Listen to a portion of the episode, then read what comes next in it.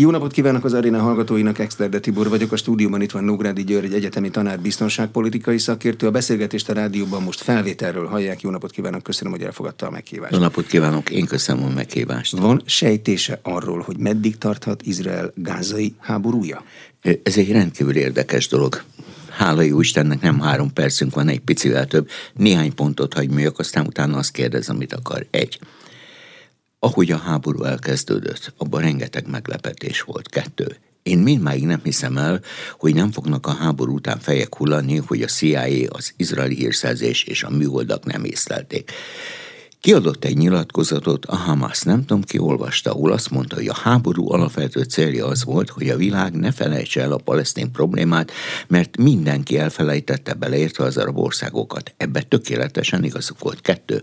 Havonta van egy terrorista folyóirat, remélem átlag néző nem olvassa, ahol azt írták, hogy a katonai győzelemnek most a gázai háborúban három feltétele van. Egy, a katonai siker. Ez a háború első egy-két órájában, napjában bekövetkezett. Kettő, a PR siker. Hihetetlen érdekes volt, eddig, ha nézem, október 7-én indult a háború, ma van NOV 14. Eddig PR-ba a palesztinok jobbak voltak, mint az izraeliek, ez új, és a harmadik az ima ereje. Ez nehéz értelmezni, hiszen nyilván keresztények, zsidók, muzulmánok, mindenki a maga imájába hisz.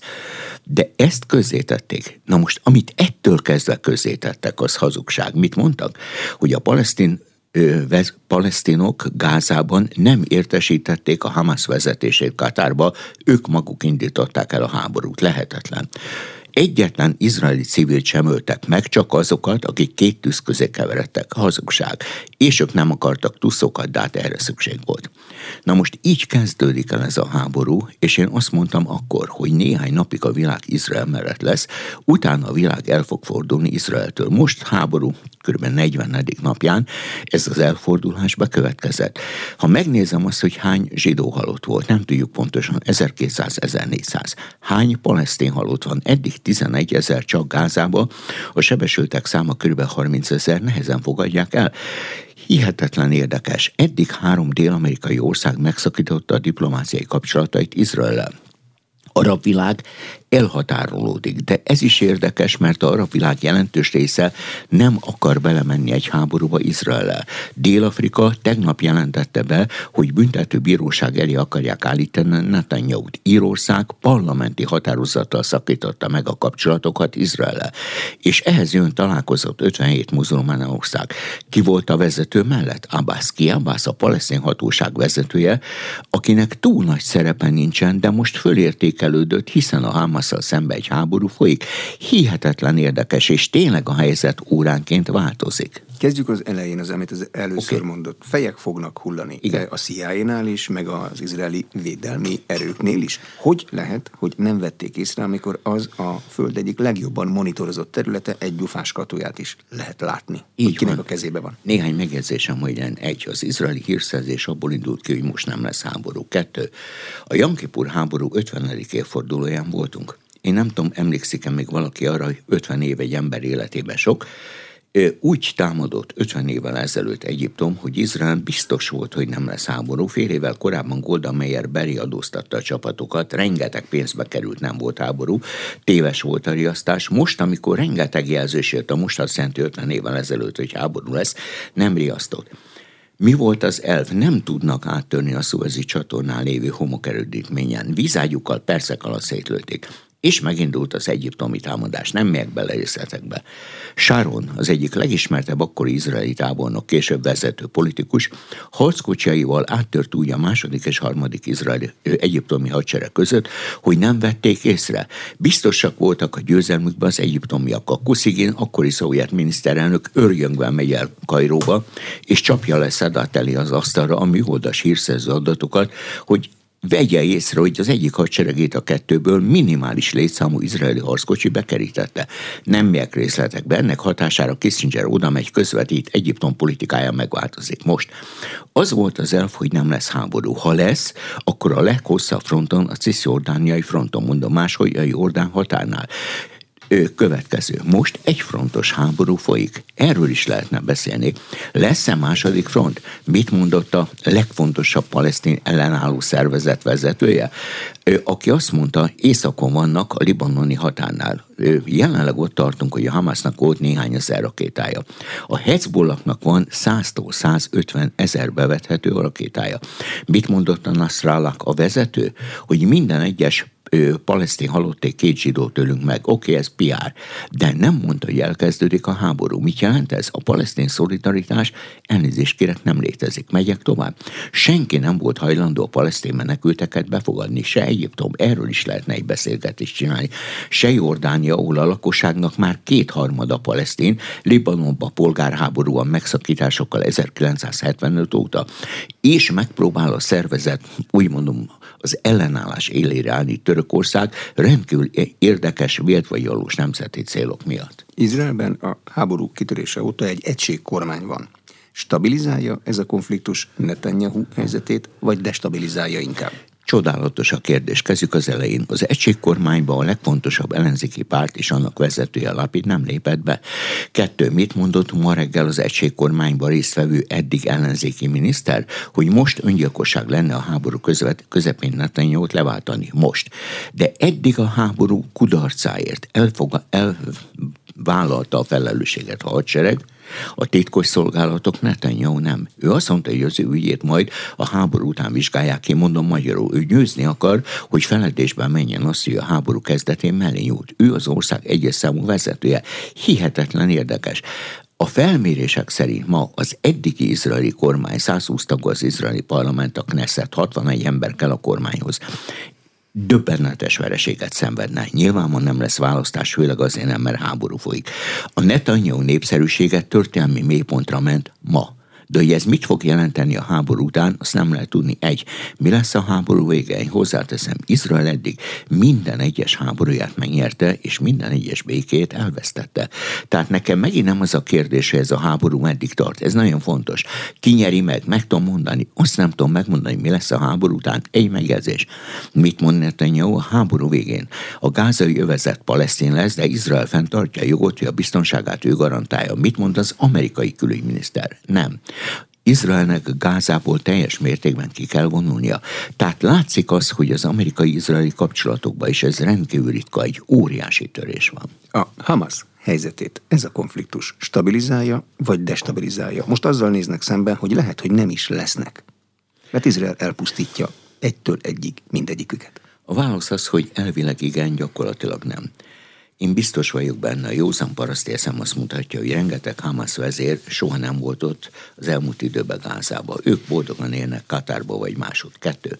Akik a háborúban részt vettek, azok egy része már megszökött lement a déli területre, sebesültként bárhogy átment Rafaknál, vagy átment bárhova máshova. Ott a tenger, tudom, hogy a tenger blokkolják.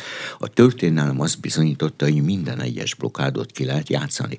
Szét lehet verni a Hamaszt, igen. Megoldja ez a problémát? Izraeli szempontból rövid távon, igen, hosszú távon nem.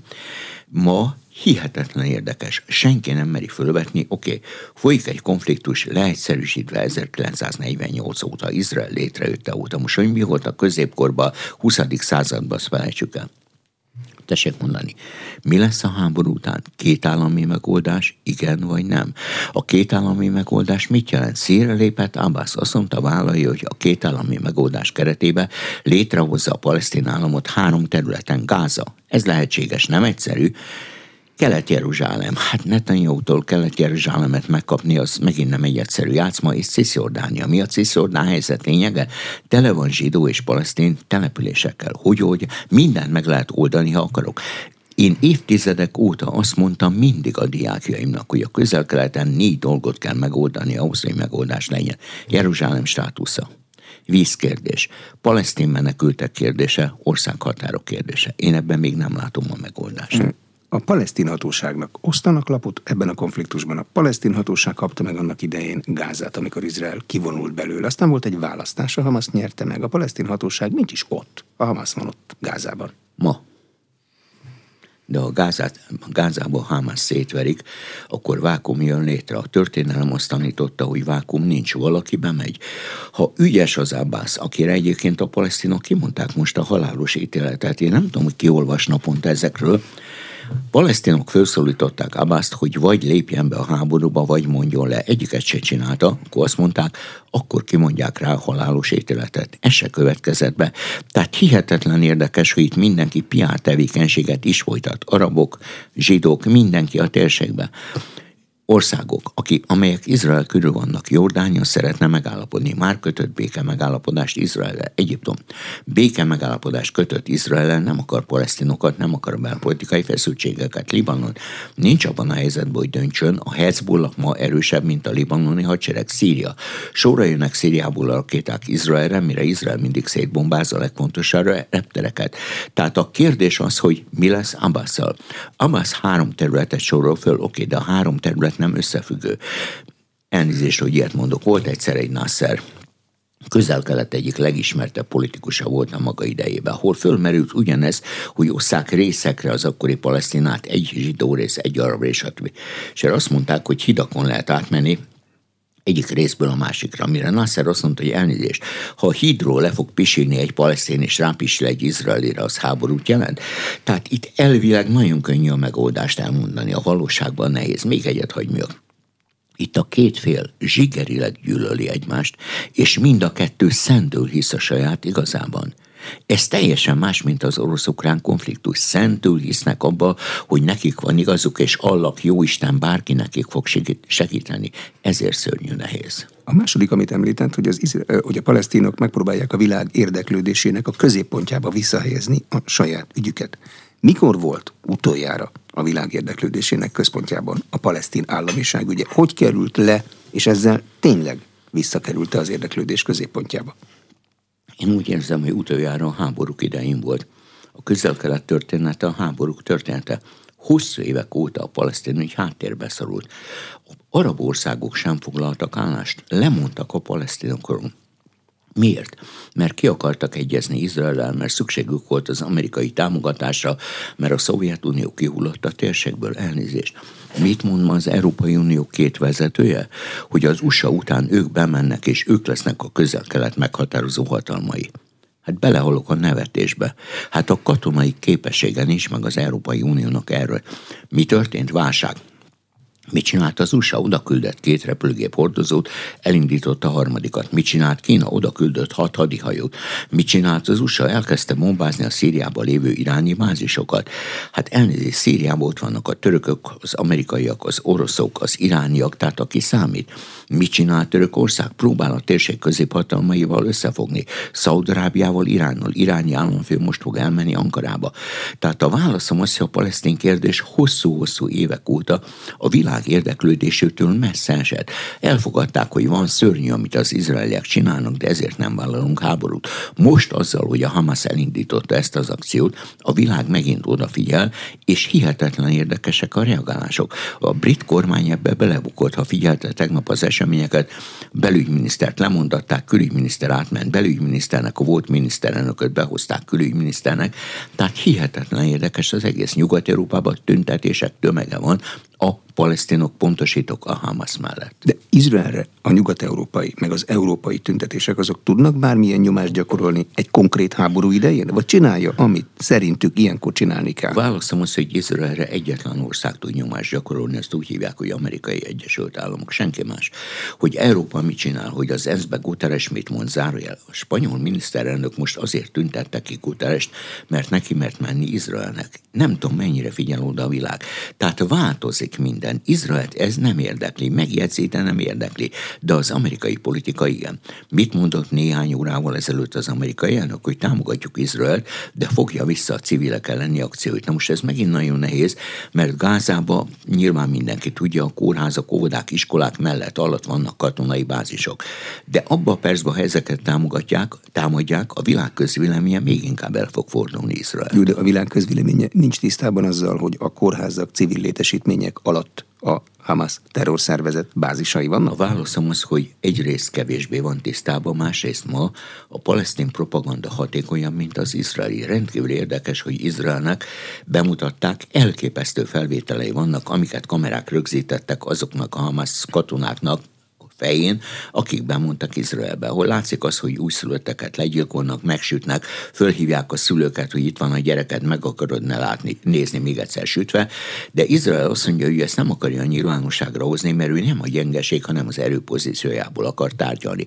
Én Budapestről nem tudom eldönteni, hogy igaza van-e Izraelnek. Én nem ezt csinálnám, de én nem vagyok hál' Isten ebben a helyzetben. Hogyan kell dekódolni az amerikai eh, szavakat, tetteket, egy részük ezeknek nyilvános, nyilván Persze. egy jelentős részük nem nyilvános. Soha nem egy is részük, lesz az. Soha nem is lesz Persze. az. Egy részük pedig katonai jellegű. Például, hogy oda vezényel két hordozót a kísérő személyzettel együtt, az most kinek szól? Az izraelieknek szól, Iránnak szól, kinek mit kell megértenie belőle? Zseniális, kezdjük az elején. Mi az amerikai cél?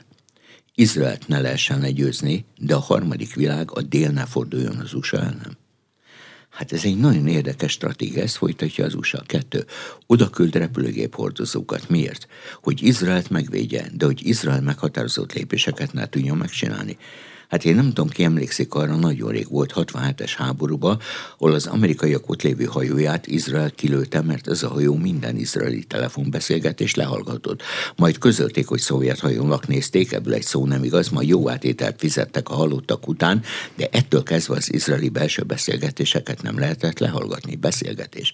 Nekem rendkívül az, fura az, hogy az izraeli kormány bejelentette, hogy egy év óta nem hallgatja le a, a Gázába lévő Hamas vezetők egymás közti beszélgetéseit, mert addig lehallgatta, és nem volt rajta semmi különös. Én fogtam a fejemet, hogy a józan eszemmel ilyen nincs. Tehát ebbe a háborúban rengeteg olyan dolog történt, amit nem lehet elmagyarázni az eddigi logika alapján. Nyilván óriási szerepe van a véletlennek, de ez nem magyarázat. Az izraeli közvélemény mit kíván most a saját kormányától? Lehet olyan hangokat hallani, bár az ember nincs ott, nem tudja ellenőrizni, hogy a saját kormányukat is elég élesen bírálják, nagyon élesen, mert a hadsereg nem védte meg a civil lakosságot. Így van.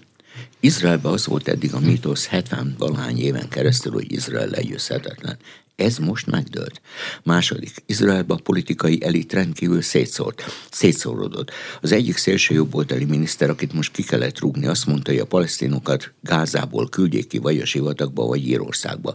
Na most egy miniszter ennyire ostoba nyilatkozatot nem adhat. Azt mondta, hogy elvessenek be atombombát Gázába. Mivel Gáza Izrael határán van, feltételezem az illető a legminimálisabb katonai ismeretekkel sem rendelkezik. Lakosság. Mi a cél? A hadifoglyokat rossz a szó, az elhúrcolt embereket szeretné visszakapni.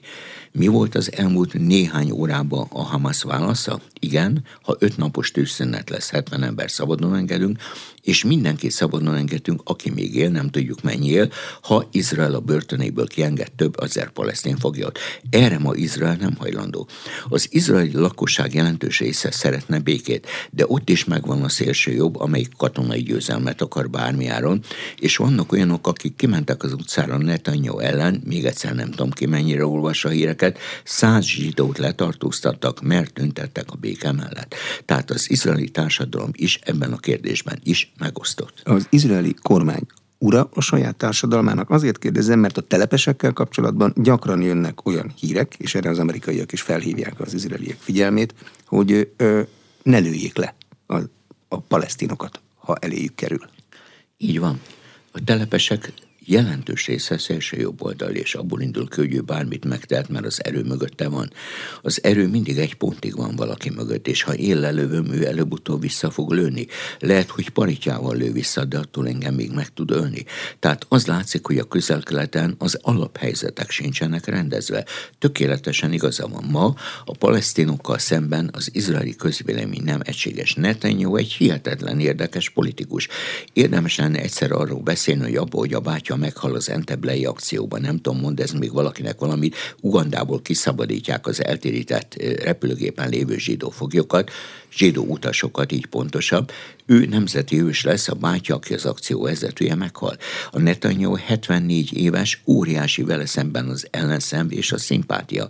Tehát ma az izraeli társadalom sem egységes, zárójel nyilván fog jönni egy új generáció. Ki legfontosabb partnere Izraelnek? Két szomszédja, Jordánia, Egyiptom. Egyiptom elítélte Izraelt. Jordániába a király, és erre példa nem volt, nem volt hajlandó leülni az amerikai külügyminiszterrel. Tehát rengeteg a változás a térségben, nyilván az izraeli hírszerzés kitűnő, nyilván mindenre fölkészült, erre a háborúra nem. De ennek milyen következményei lehetnek, hogyha a világ egyik legjobbjának tartott hírszerzés nem Fejek készül változása, politika változása, kormányba személycserék, rengeteg dolog. A kérdés az, hogy foglyokat ki tudják-e szabadítani, és mennyi van közülük, aki még él. Mi történt velük? Én nem akarok belemenni, mert ez, ez egy szörnyű dolog. Mi történt azokkal a nőkkel, lányokkal, akiket elfogtak? Miután le, megjelent az, hogy 80 valány éves nénit, a holokausztól élőjét megerőszakolták, ettől kezdve rengeteg a kérdésem. Na most nagyon a morál egy háborúban mindig periférikus szerepet játszik. De hány fogoly van még életben? Ezeket ki lehet -e szabadítani? Hagyja Hamas, hogy ezeket kiszabadítsák? Hány Hamas vezető szökött eddig meg? Hol fognak feltűnni, és mi lesz a jövőbeni feladatuk? De Izrael képes arra, hogy a Hamas vezetőket Gázán kívül is elérje? Megvan rá a képessége? A válaszom az, hogy megvan a képessége. A kérdés megint az, hogy politikailag célszerű Tehát ha az izraeli... Megcsinálja, soha nem ismeri el, hogy ők voltak. Soha nem fogják elismerni. De amikor a második vezetőt mondjuk Katárban megölik, attól kezdve a katári kormány sokkal jobban oda fog figyelni. Lehet, hogy már az első után is.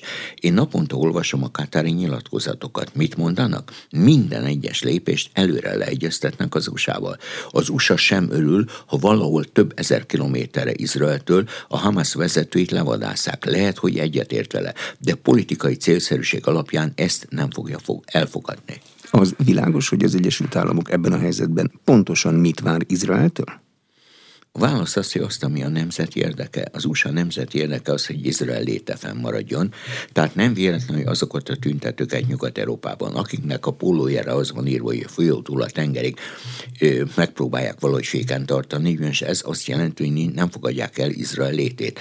Az USA számára Izrael léte megkérdőjelezhetetlen, de az összes többi dolog megkérdőjelezhető. Miért megkérdőjelezhetetlen az Egyesült Államok részére Izrael államisága, a léte? Azért, mert a térségbeli legfontosabb szövetség szövetségese azért, mert Izrael létre, létrejötténél bámáskodott, azért, mert az USA-ban létezik egy nagyon nagy, ma már működő arab lobby mellett, egy régóta ott lévő, jól működő zsidó lobby, tehát az USA azt nem engedi megkérdőjelezni, hogy Izrael megszűnjön. Az összes többi dologba hajlandó ö, bármikor neki menni Izraelnek. Izrael megengedheti magának azt, hogy a elrabolt embereket a sorsukra hagyja, és egy támadásban az ő életüket is kockáztassa?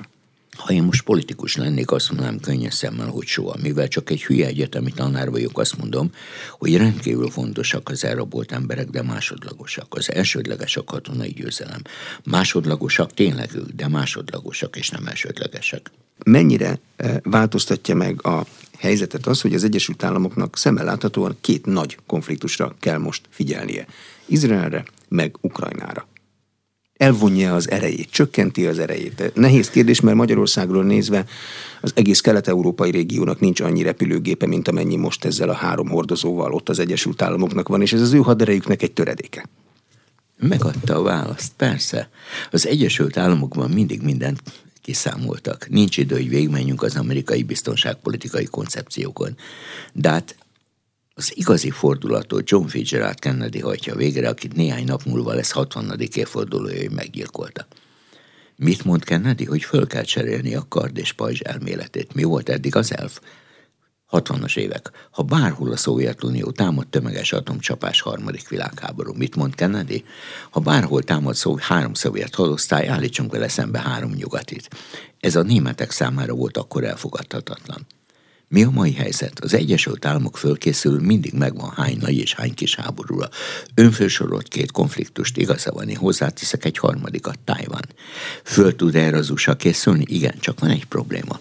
Volt egyszer Henry Kissinger, aki átment Pekingbe tárgyalni, tudom, hogy nem Kissinger a témám sajnos, és elérte azt, hogy a Szovjetuniót és Kínát, az akkori két kommunista vezető hatalmat fantasztikusan kiátszotta egymás ellen. Ez a Kissingeri világpolitika elmélete. Mi a mai amerikai politika? Bejelentették, hogy két fő ellenségünk van, Kína és Oroszország. Első helyen Kína. Kissinger nem mondhatom, hogy forog a sírjában, mert hál' Isten él, május 27-én volt száz éves, és most ment el tárgyalni Xi jinping és Xi Jinping fogadta, de hát minden, ami az ő életművéhez kötődik, az fölrúgta most az amerikai adminisztráció. Én mindig elmondom, hogy az amerikai elnök szegényke mindenre alkalmatlan, de a mögötte lévő külügy, Pentagon, CIA szakértők brilliánsok. A Blinkent lehet szeretni, vagy nem szeretni, de amit csinál, az kiválóan csinálja. Mondom máshogy, az USA kész és képes arra, hogy az érdekei szerint működjön a közel-keleten, beleértve a közép-keletet, az orosz-ukrán fronton, ahol óriási változás van az amerikai stratégiában és Tajvan kérdésében. Mi a változás az orosz-ukrán fronton az amerikai stratégiában? Abban persze, hogy elkezdődött az izraeli háború, az front leértékelődött kettő. Bocsánatot kérek, hanyadik szankciós csomagnál vagyunk? Tizenkettedik. Mikor születik meg a első szankciós csomag? Egy nappal a háború kitörése előtt, ami azt jelenti, hogy von der Leyennak vagy voltak belső információi, vagy zseni, mert az európai hírszerző vezetők a brit kivételével mind azt jelentették, hogy nem lesz háború. A von der Leyen egy nappal előbb meghozza a szankciót, hogy ettől Oroszország térdere, hogy Utána mondták azt, hogy Európa lából lőtte magát, én mindig elmondtam, hogy picit följebb találta el magát, katasztrofális Európa helyzete. A szankciók hatására Európa értékelődött le. Most mit mond az USA? Eddig adtam 1,1 milliárd eurót havonta Ukrajnának, most ezt leviszem 0,80 valamennyire, tehát 20-25 százalékos csökkentés. Mit kér Európától, hogy pótoljuk? Mit mondott Európa? Én majd elájultam, hogy ettől kezdve az ukrán költségvetési hiány felét hajlandó Európa fizetni. Oké, okay. miből? Naponta nézem a különböző európai országok állásfoglalásait. Gyakorlatilag a fegyverraktárak kiürültek. Elképesztő nehéz helyzetben van Európa biztonságpolitikailag, és ehhez jönnek a butábbnál butább nyilatkozatok. Mit mondott tegnap az NATO eddigi főtitkára? Vegyük fel Ukrajnát úgy, hogy az oroszok által megszállt területek nincsenek közte. Nem értem, ezek értelmes emberek. Hogy mondhat ilyen hülyeséget? Egy, nem lehet fölvenni országot, amely háborúban áll. Kettő, miután a Zelenszky nem hajlandó területekről lemondani, ez azonnali harmadik világháború körüli helyzetet jelentene. Három, Zelenszky eddig is megpróbálta már Európát, amikor ukrán rakéta csapódott be Lengyelországba, és a többi rávenni arra, hogy a NATO 5. cikkeje szerint lépjen fel Oroszország ellen. Tehát nem értem. Az amerikai stratégia látszik. Itt most a kulcskérdés az, hogy jövőre milyen amerikai vezető vezetés jön. De az amerikai vezetés minőségétől függ az Ukrajnához való hozzáállás? Hát úgy tűnt eddig, hogy két párti egyetértés van Ukrajna ügyében az Egyesült Államokban. A válasz az, hogy igen, csak a közeledik a választás, akkor soha semmiben nincs egyetértés. Közel, közeledik a választás. Ettől kezdve mind a két fél a saját koncepcióját akarja megteremteni. Mind a két elnök jelölt 80 körül van. Ez rengeteg dilemát vet föl. Ha megnézi, Bidennak jelenleg nincs kihívója. Én nem tudom fölfogni, hogy az Egyesült Államokban nem találnak egy olyan 50-55 éves férfit, nőt, fehére, színesbőrű, teljesen mindegy, aki alkalmas lenne az USA két cikluson keresztüli vezetésére. A Biden nem alkalmas. A Trump ellen elképesztő kampány folyik, meglátjuk, hogy ennek milyen hatása lesz. Lehet, hogy kontraproduktív lesz. Az Európai Uniónak mi az érdeke az orosz ukrajnai agresszióval kapcsolatban? Az Európai Uniónak más, mint a vezetésnek. A vezetés ma teljes mértékben felsorakozott az amerikai Egyesült Államok mögött. Nekem nagyon fura, hogy most azt mondja von der Leyen, hogy mi egy globális játékos leszünk. Hát évtizedek óta Európa nem az. Az első és második világháborút Európa Európában robbantotta ki. Az első világháború után egy győztes van, ez az USA. Az összes többi ország kivérzett. Soha nem mondjuk ki, hogy az első világháborúban több brit állampolgár halt meg, mint a második világháborúban. A második világháborúnak két győztese van, USA, Szovjetunió, de a Szovjetunió elképesztő mértékben kivérzett, de győztes. Tehát ma Európa nem globális. Mit mondanak? Nem veszünk orosz kőolajat, földgázt, kiváló. Megveszük a sokszorosáért az amerikai palagázt. Fölrobbantják az északi áramlat egy-kettőt. Hülyébbnél hülyébb elméletek jönnek ki, elnézést a kifejezéséről, kik volt voltak. Most utoljára az, hogy egy ukrán ezredes, de a Zelenszky nem tudott róla. Zelenszky mindenről tud, de senki nem tudott róla. Na most a Zelenszkinek is olyan ötletei vannak, hogy fogom a fejem, mit mond a Zelenszky, hogy le kellett váltani az ukrán védelmi minisztert, mert lopott, zárójel mindenki lop. De ő csak ukrán pénzt lopott, nincs ukrán pénz, amerikai pénzt lopott. Mit mond Zelenszky, hogy amerikai pénzt nem lopott. Tehát olyan fokon torzult minden Ukrajnába, hogy hihetetlen bármit mondani.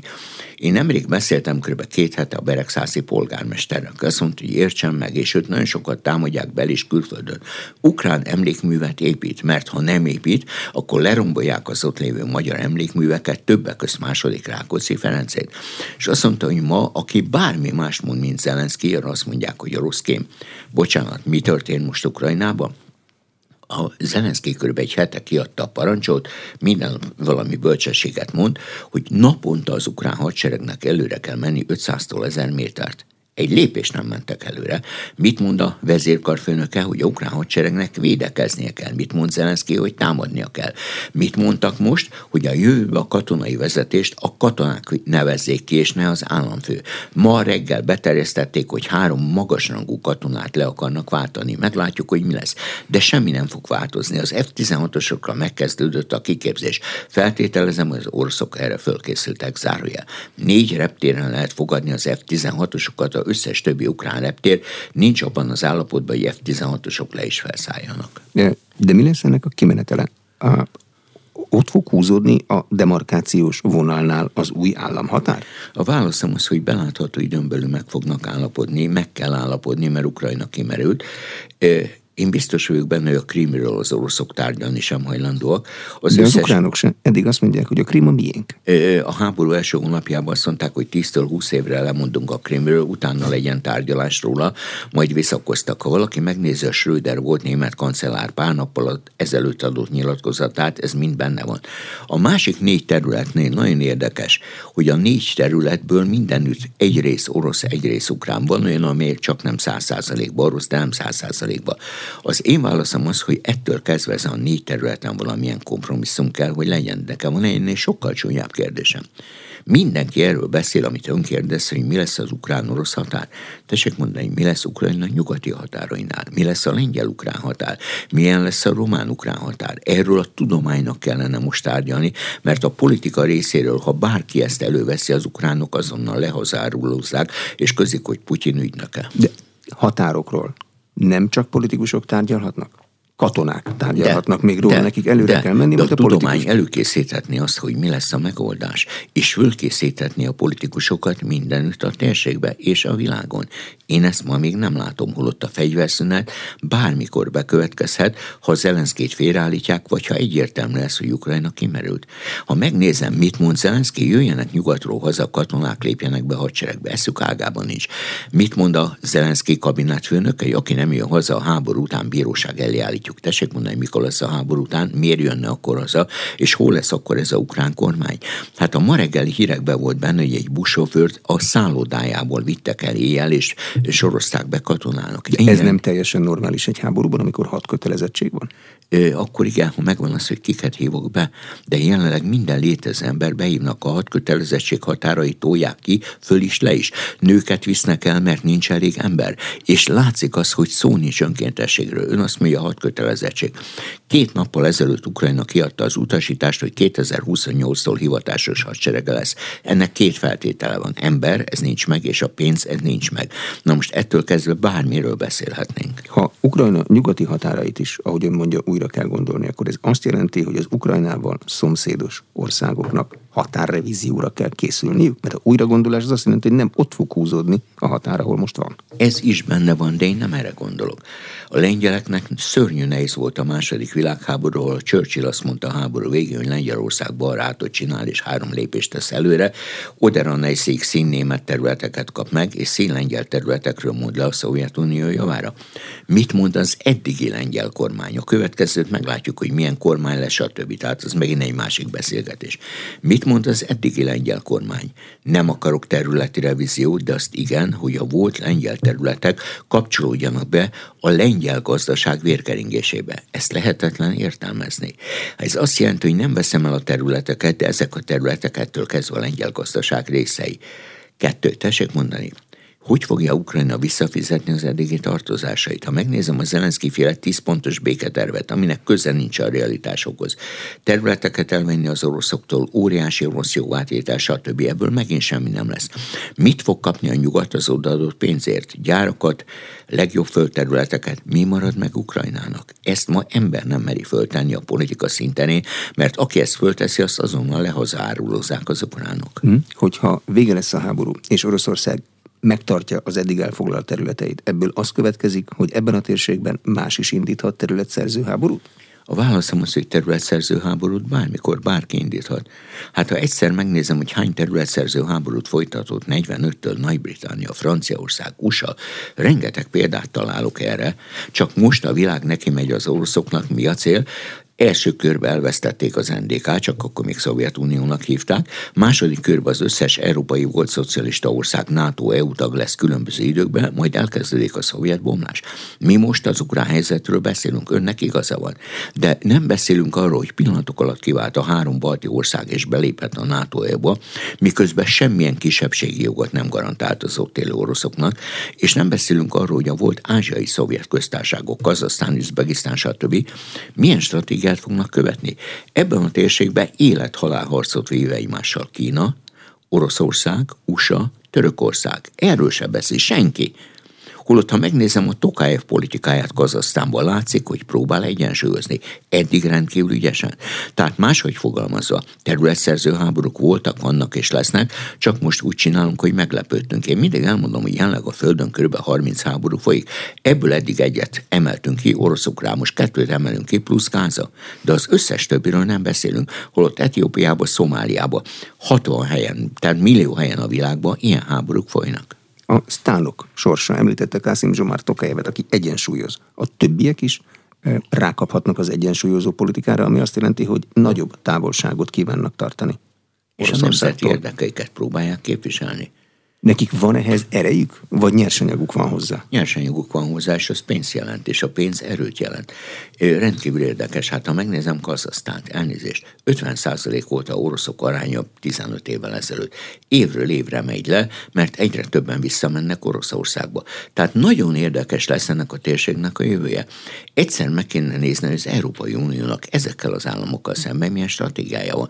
Mi a kínai stratégia? Sejem út. Oké, okay, de ez mit jelent konkrétan ezen államok esét, eserébe. Mi az orosz stratégia, amellett, hogy űrközpont, és a többi, és a többi. Tehát erről mi soha nem beszélünk. A világ ezeket alig ismeri, ezeket a térségeket. De az Európai Unió kínai stratégiájáról van dokumentum. Hát nem a kínai, dokument, kínai a... stratégiáról volt szó, a volt szovjet köztárságok felé irányuló stratégiáról. De ott nem kétoldalú kapcsolat. Magyarországnak például kiváló kapcsolata van ezekkel az országokkal, Igen. Kazaksztánnal is. Csak a kérdés az, hogy ezt az országcsoportot lehet-e úgy kezelni, hogy a jövőben ez egy független országcsoport lesz Moszkvától és Pekingtől. Nem tudom megadni a választ, mert ezek a jövő nagy kérdései lesznek. Érdemes-e oda tőkét vinni? Érdemes-e a két oldalú kapcsolatokat fejleszteni? Ezek stratégiai kérdések. Akkor érdemes oda tőkét vinni, hogyha ezek az országok nagyobb függetlenséget nyernek eh, Oroszországtól? Akkor és hosszú távon garantálják, hogy oda viszek egy vállalatot, akkor, akkor az, az, az enyém is marad? Lesz. Így van. Persze.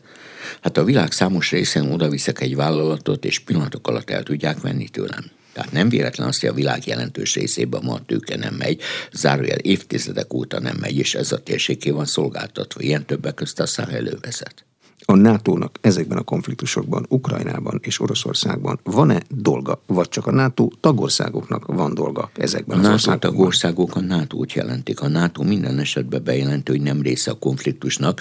Én kettőt nyelek és elhiszem, mert nem akarom megkérdőjelezni. De hát a NATO eddigi főparancsnok azért ennél rendkívül butább dolgokat mondott. A NATO mostani fő, főtitkára, bocsánatot kérek, azt mondta, hogy a NATO nem vesz részt a konfliktusba, de kéri az országokat, hogy minél többen segítsenek. A német kormány két napja jelentette hogy eddig négy, idén 4 milliárd eurót ad Ukrajnának, jövőre 8 milliárd eurót. Ezzel először történetében Németország teljesíti a NATO előírását, hogy a GDP-ből 2% menjen védelemre. De ezek teljesen új elemek. A NATO papíron nem vesz részt, de azért egyet tisztázunk. A NATO hagyományos fegyveres erői Európába sokkal erősebbek, mint az oroszok. Tehát ha NATO támadna, az oroszok számára nem maradna más hátra, mint az atomeszközök bevetése. De a NATO hál' Isten nem támad, így az atomfegyverek bevetése ma hál' Isten nincs napirenden. De a NATO megbízhat az oroszokban, és az oroszok megbízhatnak, már elnézést a kifejezését a NATO-ban, hogy nem eszkalálják a helyzetet olyanná, hogy ebből atomháború legyen? Hát a válaszom az, hogy a bizalom a történelemben igazán nagy szerepet rendkívül ritkán játszott. Az érdek játszik. A nato nem érdeke a harmadik világháború, a oroszoknak se, mert a világ megsemmisülne. Naponta olvasom, hogy mindig az van, hogy ha a háború véget ér, a oroszok megszállják a Baltikumot. Miért szállnak meg? Senki nem akar egy NATO országgal katonai konfrontációba kerülni, az oroszok sem. De szó nincs bizalomra, és az a bizalom, ami a hidegháború végén megvolt, eltűnt. Milyen ország lesz a háború lezárása után Ukrajna? Hát a válaszom az, hogy egy kizsákmányolt, elmaradott, vesztes háború után kikerülő ország, ahol a lakosság azon fog gondolkodni, hogy érdemese volt ennyi halott sebesült, ennyi lelkisérült, ahhoz képest, ami a háború eredménye lett, hogy területeket veszít egyéb, ezt a háború első heteiben meg lehetett volna csinálni. Én most kaptam támadást, hogy elmertem mondani, azt, amit én másfél éven mondok, nem tudom, hogy valaki most vette észre, hát én naponta ezt mondom, hogy a háborút Oroszország kezdte el, de Ukrajna provokálta ki. Az, hogy legyilkolt oroszokat, hogy épületeket gyűjtött oroszokra, és a oroszok bennéktek, ezt egy nagyhatalom állampolgára nem lehet megcsinálni. USA ennél sokkal kevesebb érben ment egy közép-amerikai szigetre is elfoglalta. Kína ennél sokkal kevesebb lép föl az űgurokkal szembe. Tehát máshogy fogalmazva, szörnyű nehéz a helyzet, ugyanis ma a háborúnál egyértelműen látszik, amit a NATO mondott, hogy Oroszországot le lehet győzni, nem lehet. Egy vezető atomhatalmat, két vezető atomhatalom van USA és Oroszország, nem lehet legyőzni vesztes háború után csökkent területű országon nem alakulhat ki egy erősebb nemzet. Mi is vesztes ország vagyunk, csökkent területen, mégis nemzet vagyunk. Igen, csak itt van egy probléma. Ukrajnában rengeteg orosz él. Én nem tudom, mennyire ismeri hogy tíz évvel ezelőtt fölkérték a Ukrajnába küldött diplomatákat mindenhonnan, hogy ne beszéljenek már ukránul, senki nem érti, beszélnek oroszul. Ma, ha bármelyik diplomata megszólal oroszul, rászólnak, hogy ez Ukrajna beszéljen ukránul. Tehát a nemzet tudat változott, de hát a lakosság jelentős részének elege van a háborúból, a szenvedésből, a nyomorból. Aki tudja, elhagyta Ukrajnát, ahogy elhagyta Oroszországot is, de ahhoz, hogy elmenjen, ahhoz pénz kellett, kapcsolat kellett, stb. Oroszországnak nincs elege a háborúból? Vagy De ők még nem is háborúznak, szerintük? A válasz az, hogy aki a politikai döntéshozatalban van, Lásd Putyin naponta mondja, hogy hajlandó tárgyalásokra, például Scholz német kancellárral, de az átlag orosz ebből a háborúból keveset érez. Az oroszok arra vigyáznak, hogy a határterületekről és lehetőleg nemzetiségeket hívjanak be, azok pusztuljanak, mert azt a városok kevésbé veszik észre, és Szentpétervár, Moszkva és a többi az orosz középosztály, amelyik nem nagyon utazhat, csak meghatározott területekre. Neki sincs elege a háborúból? Őket nem kérdezik. Elnézést, Oroszország és Ukrajna is egyfajta diktatúra.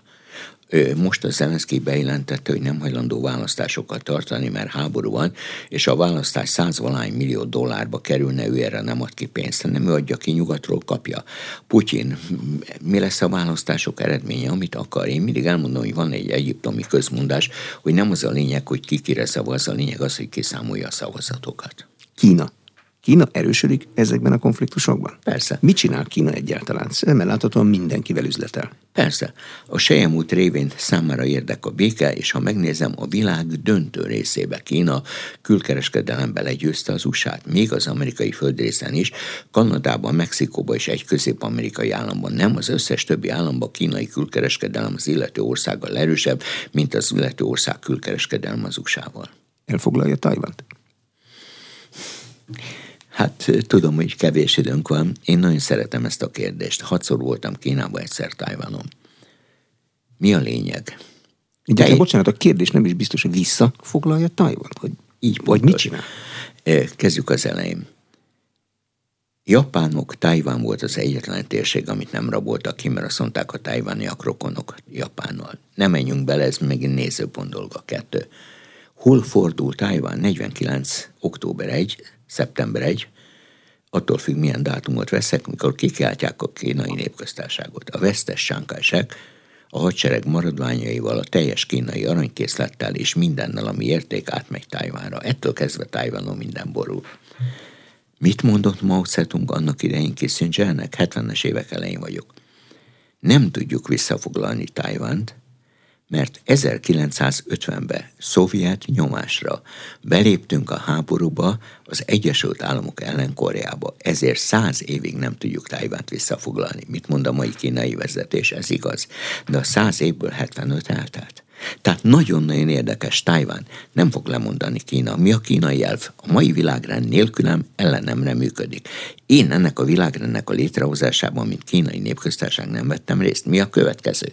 Valaki mondja meg nekem, ki a fő ellenségem? Ha Oroszország, elfoglalom Szibériát. Ma oroszokkal együttműködik, tehát ez lekerült a napirendről. 50 simpár megy, egy helyen átnéztem, a kínai-orosz határon elképesztő mennyiségű áru megy innen oda, onnan ide. Ki a másik fő ellenségem? Az USA. Az USA meghirdette, akkor elfoglalom Tájvánt. Hogy? Világháború nélkül. Rengeteg fórumon egyeztett Kína és az Egyesült Államok. Magyarul, ha Kína megszállja Tájvánt, elfoglalja mindegy, ez nem vezethet világháborúhoz. Mi a probléma? Hogy volt egyszer egy Hongkong, ahol mit mondott Kína, zseniális volt. Egy ország, két társadalom. Mi a probléma, hogy nem tartotta be? Hongkongban majd gyűlölik a kínai népköztárságot, ami Kínát nem zavarja. De ugyanezt az elvet hirdette meg Tajvanon, hogy egy ország, két társadalom, és Tajvan számára ez elfogadhatatlan. Ez se érdekli Kínát, de a világot igen. Köszönöm szépen. Az elmúlt egy órában Nugrádi György egyetemi tanár, biztonságpolitikai szakértő volt az Inforádió arénájának vendége. A műsor elkészítésében Szécsi Ágnes, szerkesztő kollégám és Módos Márton főszerkesztő vett részt a beszélgetést, most felvételről hallották. Köszönöm a figyelmet, Exterde Tibor vagyok.